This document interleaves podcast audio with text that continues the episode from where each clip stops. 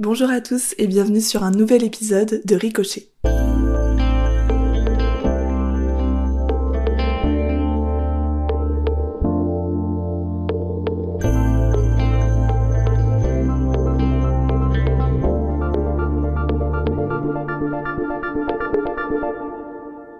Aujourd'hui, on reçoit Bénédicte. Salut Bénédicte. Bonjour. Tu vas bien? Ça va et toi? Très bien, merci. Je vais commencer avec la première question, à savoir euh, dans quel contexte familial euh, tu as grandi, avec qui et dans quel environnement? Alors euh, moi, je suis la troisième d'une fratrie de quatre enfants. On est quatre sœurs du coup. Mes parents, ils ont divorcé quand j'avais l'âge de 10 ans. On s'est retrouvés seuls avec ma mère, toutes les quatre. Tu l'as vécu comment le divorce de tes parents?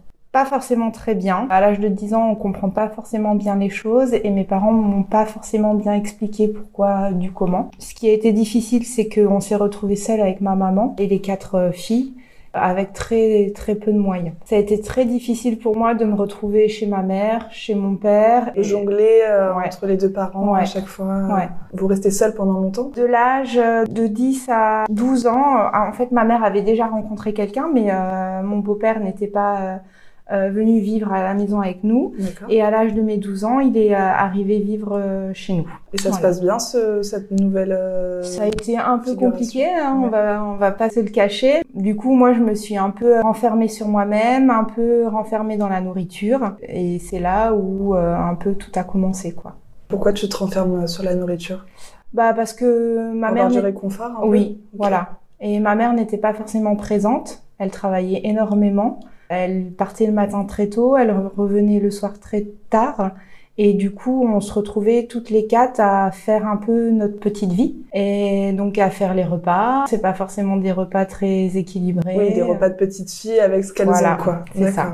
Et, c'est quelque chose que tu vis comment? De te réconforter dans la nourriture, d'avoir cette autonomie? Sur le moment, on ne voit pas forcément les choses arriver. Hein. Le, le, poids, il n'est pas arrivé très vite. Ça s'est fait vraiment au fur et à mesure des années. Et c'est à l'âge de mes 13 ans où là, euh, effectivement, euh, la prise de poids, euh, bah, on voit qu'elle est importante et que c'est pas forcément bon pour la santé, quoi. Tu prends combien de je pense que j'ai pris entre 30 à 40 kilos euh, de mes 10 à 13 ans. Et ça devient dangereux pour ta santé Alors dangereux, non, peut-être pas. J'étais quand même en obésité. Hein. C'est là où mon beau-père et ma mère décident de m'envoyer faire une cure pour perdre du poids à l'âge de mes 13 ans, quand j'étais en cinquième, pendant un an. Et toi, avant ça, c'est un souci pour toi d'avoir pris du poids? Pas forcément à ce moment-là parce que euh, bon effectivement je voyais que j'étais quand même plus costaud que les autres mais euh, je me sentais quand même à l'aise dans mon corps. J'avais des amis, euh, mais c'est vrai qu'au collège, on, sentait qu'il y avait quand même un décalage. Du coup, ça m'a permis vraiment de partir, de faire le point aussi sur moi-même. Et pendant un an, je me suis retrouvée.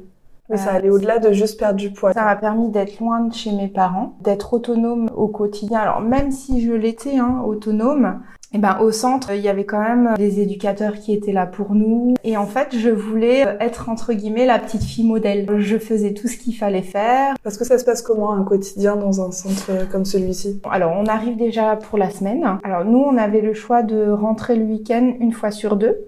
Et nos parents, s'ils voulaient, ils venaient nous chercher le week-end où on pouvait pas rentrer. La journée type, c'est ben on se lève, on prend la douche, on va au petit déjeuner, donc un petit déjeuner pour perdre du poids. Et après, en fait, l'avantage c'était que on allait au collège du village. En fait, on gardait quand même un lien social avec les gens de l'extérieur, on va dire ça comme ça. Du coup, on s'est fait d'autres amis hors centre. Et après, le midi, on, on, remontait en bus, on mangeait, on redescendait au collège. Et après, le soir, on remontait. Et le soir, il y avait un temps d'études après le temps du repas et après un temps de veillée. T'as pas mal réagi quand ta mère et ton beau-père t'ont annoncé que t'allais aller euh, là-bas? Non, parce que on en a quand même beaucoup discuté et je pense que c'était quand même une bonne chose pour moi. Alors j'étais stressée, hein, mais euh, j'y allais pas à reculons. Je mm. me suis dit que ça allait peut-être m'aider et, finalement ça a été le cas. Parce que avant d'aller dans ce centre, il y avait pas de nouvelles habitudes alimentaires qui avaient été prises au sein de ta famille? Alors euh, des régimes, je crois qu'on a tout essayé. Hein. Les régimes soupe de choux, euh, les régimes protéinés. Je crois que oui, avec ma mère, on a quand même essayé pas mal de choses, mais euh, rien n'aboutissait quoi. Oui, là, fallait euh, l'aide d'un spécialiste. Oui, euh, quelqu'un d'extérieur en fait. d'extérieur. Parce que c'est vrai que quand mes parents me disaient arrête de manger ci, arrête de manger ça, tout ce que les parents disent, on fait contraire. C'est la nature humaine, j'ai l'impression. Donc quand ils me disaient d'arrêter de manger, ben je continuais. Parce qu'en fait, au-delà du réconfort, il y avait aussi quelque chose qui permettait d'affronter un peu les parents? Peut-être. Toujours dans la contradiction, Ouais. toujours un peu rebelle. euh, Il y avait une confrontation Oui. qui avait lieu et, et d'aller dans ce centre, ça t'a vraiment permis d'avoir des relations choses. plus Ouais. saines avec eux. En Ouais, fait. clairement. Quand on rentrait le week-end, on était content de se voir. Et c'était vraiment une toute autre euh, relation. Mes résultats scolaires se sont nettement améliorés. Ma mère, elle m'a vu changer et moi aussi, je me suis vu changer. J'étais moins dans cette confrontation. J'étais plus adoucie. Et t'apprécies de voir cette nouvelle personne Ah que oui. tu deviens. Oui, oui, oui. Et du coup, combien de temps dure ce séjour euh, au centre Alors en fait, on avait le choix entre 6 et 1 an. Avec la perte de poids que je devais accomplir, hein, le centre a décidé de me garder un an. Et le retour chez toi se passe comment? Alors le retour chez moi a été euh, très compliqué parce que euh, ben, pendant un an je me suis vraiment sentie bien. J'avais mes marques, euh, j'avais mes amis, j'avais un quotidien qui me plaisait. J'étais complètement perdue de retourner chez moi. Ouais, Vraiment de perdre ses repères. Ouais. En fait, mes amis me manquaient, l'environnement me manquait, tout me manquait. C'était très difficile de revenir dans ma famille, on va dire ça comme ça, hein, parce que euh, finalement la routine ça s'est réinstallé, les mauvaises choses se sont réinstallées. L'incompréhension arrière, s'est euh, réinstallée, la confrontation s'est réinstallée. euh, voilà, ça a été compliqué. Ouais, c'est revenir en arrière alors qu'il y a eu un travail pendant presque un an. C'est ça. Oui, donc il y a une déception de, de voir que les choses s'améliorent pas une fois qu'on revient au quotidien C'est ça. euh, normal. Quoi. Mm. Et à côté de ça, à l'école, euh, t'arrives à garder cette nouvelle Bénédicte que t'étais devenue ou pareil, c'est c'est les anciennes habitudes qui reviennent? Quand je suis rentrée, je suis rentrée, j'étais en troisième. L'année troisième s'est plutôt bien passée, mais parce que j'avais euh, changé d'établissement. Mais par contre, la seconde, euh, je suis retournée en internat. C'était une décision de ta part? Oui, je voyais bien que ça fonctionnait pas quand j'étais chez moi. Il y avait toujours de l'incompréhension, donc j'ai décidé de partir, d'être en internat, de rentrer que le week-end. Et là, franchement, le climat s'est nettement euh, amélioré. Et à l'internat, j'ai retrouvé un peu mes repères que j'avais eu dans, dans ce centre finalement. Euh, j'avais un cadre extérieur. Et en fait, c'est c'est ce qui me convient le mieux, quoi. Je pense qu'il y avait que ça qui pouvait permettre de sauver un peu euh, Oui. vos relations avec, euh, Oui. Oui, si j'étais restée chez moi, je pense que on aurait eu vraiment des relations très très différentes. Et par rapport euh, à, à ton corps, t'arrives à l'accepter? Quand j'étais en seconde, j'ai repris de la seconde à la terminale quasiment 50 kilos. D'accord. Que je n'ai pas vu, hein. Voilà, les kilos se sont installés. Mais en fait, euh, je me sentais très bien parce que j'avais beaucoup d'amis, j'étais hyper bien intégrée dans le lycée où j'étais. Et c'est vrai que les, les gens, ils- j'ai l'impression qu'ils me voyaient pas euh, grosse, quoi. Enfin, pour moi, ça, ça n'avait Ça te pas... caractérisait pas? Non, on ne disait pas, euh, oh ben, c'est Bénédicte, celle qui est grosse, ou Mhm. non, c'est souvent c'est Bénédicte, celle qui avait les beaux yeux, quoi. Enfin, moi, j'ai pas ressenti ce mal-être au niveau de mon poids pendant ces années de lycée. C'est après, quand j'ai pris, euh, voilà, énormément de poids, où je me suis rendu moi-même compte pour ma santé qu'il était bon que je repère du poids. Parce que là, c'était au-delà du physique, Oui. c'était vraiment le- La l'aspect santé. santé Oui. qui jouait. Quoi. Oui, en fait, j'ai travaillé pendant 4-5 semaines euh, dans une usine euh, en tant que contrat étudiant. hein. Après ces 5 semaines-là, euh, je me suis rendu compte que je sentais presque plus mon pied. Et parce que, effectivement, j'avais énormément de poids et d'être toujours dans la même position, de faire toujours le même geste, et ben la circulation de la jambe n'était pas bonne. Et c'est là que je me suis dit, euh, si à 20 ans je sens plus mes pieds, à, à 30, qu'est-ce que je vais faire quoi. Ouais, ça t'a fait peur pour l'avenir. Ouais. euh, Ouais. Est-ce que t'avais peur de prendre encore plus de poids euh, ou c'était Alors vraiment prendre de- encore plus de poids, je pense pas que c'était possible parce que j'étais vraiment très très très très très très ronde. Mais je me suis dit euh, comment je vais réussir à avancer. Mm. Et du coup, c'est là en 2008, j'ai décidé de me faire poser un anneau gastrique. Voilà, pour perdre du poids et j'ai perdu quasiment plus de 90 kilos. C'est assez rapide après avoir posé l'anneau? Je dirais euh, en un an, on les perd. Ah oui, quand même. Ouais, donc ça fait un sacré changement qui, j'imagine, joue autant, bah, évidemment physique, mais même moralement, ça doit être un sacré changement de se, se voir transformer comme ça. Oui, mais ça fait du bien. tu te sentais mieux comme ça? Ouais, ouais. Je pouvais de nouveau faire du sport, je- enfin sortir sans être essoufflée, m'acheter des habits comme je voulais. Voilà, c'était une autre vie quoi. Et puis Même si les gens me regardaient pas forcément, euh, j'étais quand même plus à l'aise dans mon corps. Oui, parce que ça avait fini par te renfermer. Euh... Non, parce que voilà, j'ai toujours eu beaucoup d'amis, mais c'est vrai que bah j'allais pas à la piscine avec mes copines quoi. Il y a des activités que je faisais pas forcément parce que j'avais un peu honte quoi. Mmh, mmh. Mm. Oui, il y a une part de toi que t'acceptes pas totalement. Ouais, ouais. Et après avoir posé l'anneau gastrique, et, et en fait aujourd'hui aussi, est-ce que tu t'aimes comme t'es? Alors oui, en fait, euh, tu coup, regrettes pas cette décision? Ah non, pas du tout. Par contre, euh, donc en 2008, quand je me suis fait poser l'année gastrique, j'ai perdu 90 kilos et pendant des années, donc jusqu'en 2007, je suis restée à un poids très stable parce que je faisais beaucoup de sport, je mangeais quand même euh, équilibré, etc. Et en 2016, je suis tombée enceinte et j'ai pris 50 kilos. Et après ma grossesse, euh, ben j'ai pas perdu ces 50 kilos et du coup, euh, on a décidé avec mon chirurgien de m'enlever l'anneau gastrique qui ne fonctionnait plus et de me faire un bypass. C'est-à-dire? Le bypass, c'est de m'enlever euh, l'estomac et de me laisser seulement euh, une poche gastrique. Et ça permet de beaucoup moins manger et du coup de, de perdre le poids que j'avais repris. D'accord. Et du coup, le bypass m'a permis de reperdre les 50 kilos que j'avais pris.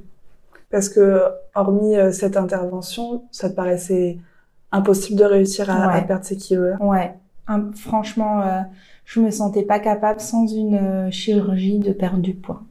On se dit souvent, euh, oh, elle a cherché la facilité. Non, non, j'ai pas cherché la facilité parce que se faire opérer d'un anneau gastrique, c'est pas facile. Je me suis fait opérer en juillet. En septembre, j'étais très affaiblie. euh, et aujourd'hui, si ça sera recommencé, je le, rec- je le referai. Mais euh, c'est quand même une épreuve.